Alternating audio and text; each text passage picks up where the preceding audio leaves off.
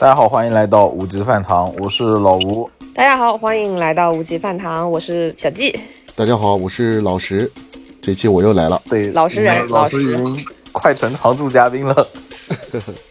那今天我们这个主题的话呢，其实之前的话也看到其他人在这个视频网站上面发过，叫做“为什么现在的日料店越来越多了”。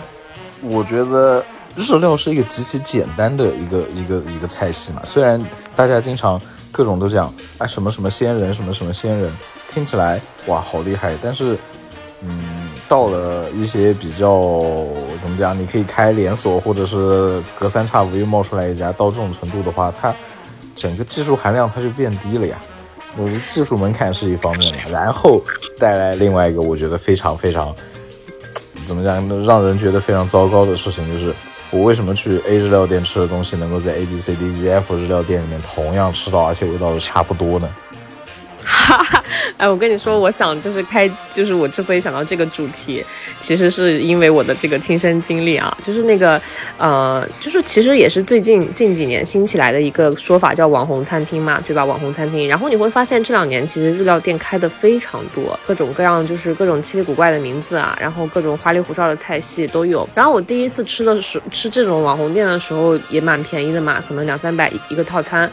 呃，有一个菜是那个炸土豆泥，就土豆泥，然后外面是炸的这个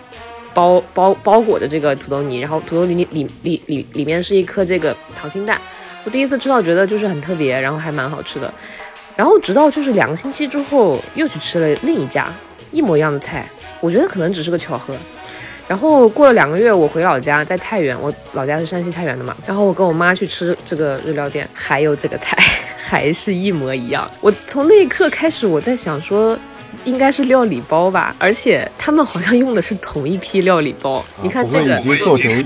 做成那个预制菜了吧？我感觉甚至是一个套餐包，可能就是网红应该叫做网红日料套餐包。我都能点出来里面什么东西。这个炸土豆泥是一个，对吧？麻辣鲜蛤，那个淘宝上一买一一大包，然后还有那个中华海草，对吧？这都是。都是你们非常基本上每次都会见到的，对吧？然后还有那个章芥末章鱼，对吧？也是冷的，也是淘宝上可以买到的。然后还有那个乌冬面，乌冬面这就不说了。我甚至在淘宝上面见到了那个什么专门用的那个圆形的那个叉烧肉块，还有那个鱼板什么，就是一模一样哈。然后还有那个再来一个寿喜锅，对吧？三文鱼这些没有什么技术含量好说，就是食材新鲜就 OK。但是还有那些，比方说炸串、炸天妇罗、炸唐羊串，基本都是一模一样的东西。我又在想，是不是日料店为什么越开越多？是因为日料的料理包越来越成熟了？哦，天哪！我居然才知道这件事情，我以为很多东西都是要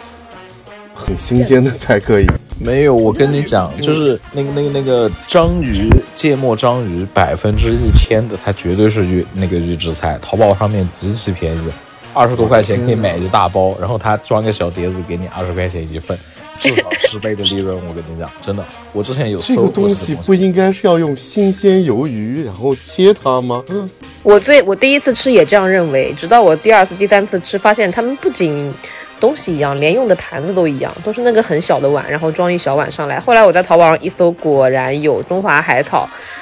很少的钱就能买一大包，够你吃三天。我我我崩溃了，你怎么讲？应该是。比较高档的，你人均可能要到五百甚至八百往上的这种日料店，我确实有见过他从水缸里面捞一只章鱼出来，咔咔咔一顿切，然后拌好就到你面前，你全程可以看着，这个是有的。但是，呃，价价位如果往下走的话，反正你也看不见他的后厨，对吧？嗯，对，就他就上来了一个芥末章鱼，反正吃起来嘛，也大概就是那个味道，大概。好像日料店很少有名厨的。嗯，都好像会有一些概念，比方说之前很火的什么工匠精神啊，什么他什么寿司之王啊，会有这样的一些。对对。我我也不好说是炒作吧，反正就是会有这样一些热点。但是我们其实平时尤其年轻人吃的更多的，其实就是我刚刚说的这种所谓的网红店，它可能未必是那种呃人，你像那个范总说的这种，就是人均很贵的这种。可能也不太常知道，你平时其实大家吃的多的还就是就还是这种网红店，但你仔细一想，里面的菜真的是一模一样，连装菜的盘子都一模一样。因为在我们的记忆里面，就是日料是一个很高级的东西。对对对，然后它当然了，它和那个工匠精神啊这些，就是包括日本文化本身附附附带出来的、附着出来的东西也有关系，就好像跟这个有关联度啊，它就是好的、优质的。但是现在好像它变成了像简餐啊、快餐一样的，也对，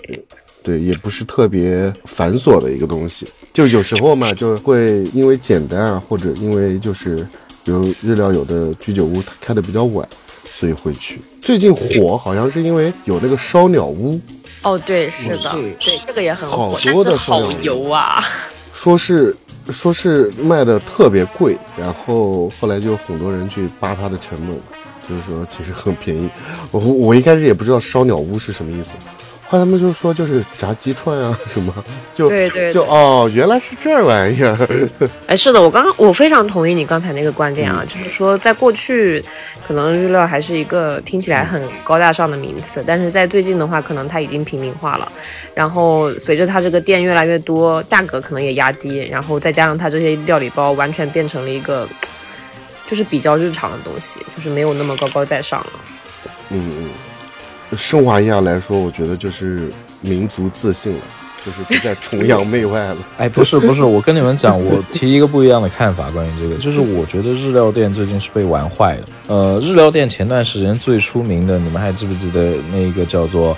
omakase 那个？哦，我刚刚也想说这个，就是欧玛对咖啡这个概念也是最近特别火。这个这个事情突然一下子它就变得很恶搞，你看，一人均两千的一个套餐，对吧？后厨扒一扒，可能成本也就一二百块钱，这个就一下子它就被玩坏了。但是正儿八经，我我觉得好吃的日料，像当时在东京在海边那个，真的是就是一个新鲜度，这个是我觉得日料非常极致的一件事情，它的新鲜度给了它赋予了很多的这个价值。但是当现在预制菜的科技越来越发达，以及嗯、就好多预制菜你可以做的机甲乱真这样子，然后人们的味觉也没有那么灵敏的时候，这个一下子就被玩坏掉了。原来的日料其实我觉得还是有一些可能人均一二百，你就能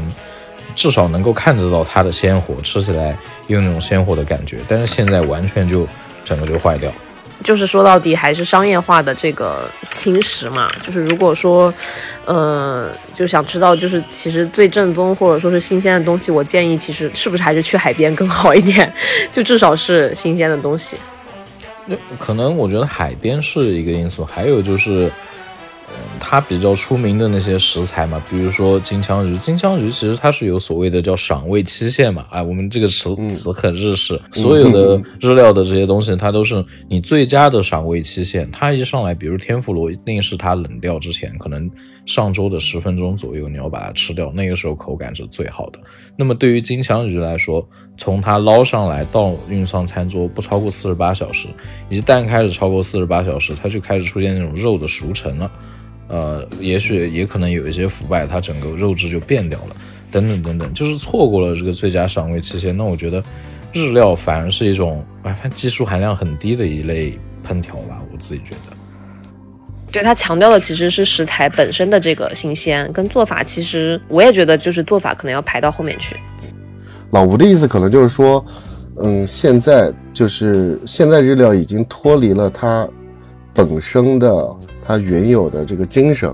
比如说食材和主厨本身自己的意志，嗯，这两个东西它都没有了，就是核心的两个，一个是来自海洋的新鲜的东西，嗯，还有一个呢就是主厨自己能够决定的一些。比较随性和理解的一些东西，现在日料店好像这两个啊核心的东西好像都没有了。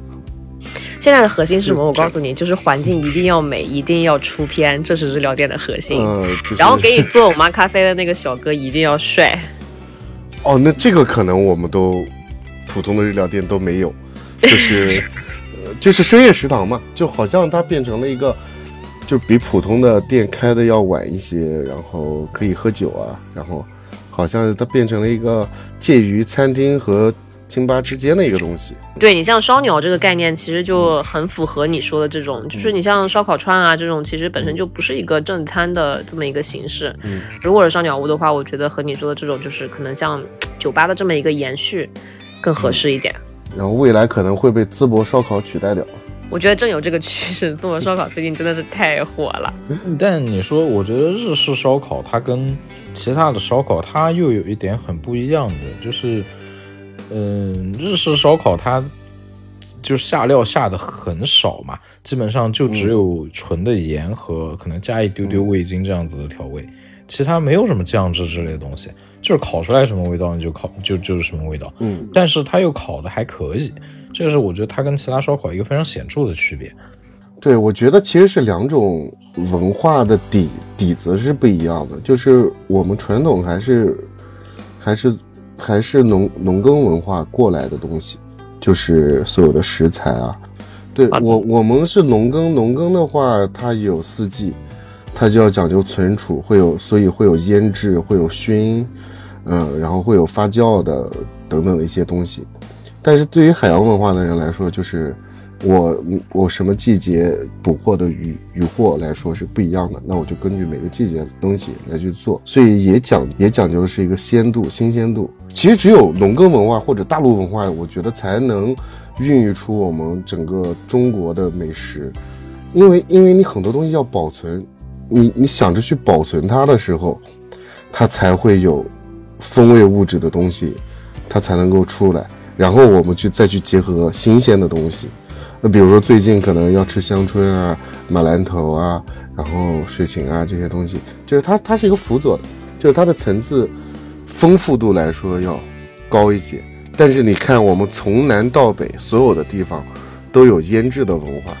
都有这个发酵的文化，所以这个里边还是一个，我觉得还是一个文化的底和和获取食物方式的不一样，以及气候的原因，它是综合综合得来的一个东西。对，将将就你讲的这一点，还有我觉得中餐跟日料吃了一，不是吃了一个，就是中餐和日料它们中间有一个，嗯，就是基于你刚刚讲的，还有我们中国有一点比日本强得多的什么地大物博，因为哦，对，是的，对，地大就是真的从南到北，你跨越了这么多个纬度，这么多的气候带，它的产出的特色的作物一定是不一样的，或者是生长的肉质的物那种供，就是供我们吃肉的牛羊猪这些，它的品种也是不一样的。但日本作为一个狭长型的岛屿，而且纬度跨度比较少，整体都是那种，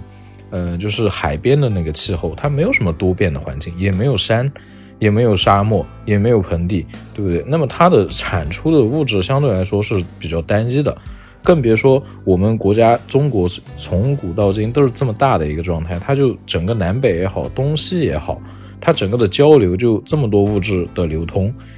哎，一下子，然后味道在融合，各个菜系之间再互相融合，于是你就激发出了千变万化的味道。我觉得这个也是一方面了。对对对，而且本身很多食材它都是因为迁徙或者物流所产生的变化，比如说普洱茶、熟普啊，它其实就是茶马古道要运输到其他地方嘛，它才会有因为湿度的变化、温度的变化，然后在运输的过程当中它在发酵，所以它就会有独特物质的产生，而且北方的食材到了南方之后，再和南方的。呃，食材去去做融合，现在很多菜都是这么做的，很多新融合的菜都是用南北或者东西的方式去做一个 mix 的一个东西，所以我就觉得很有意思。它是好像确实地缘上来说，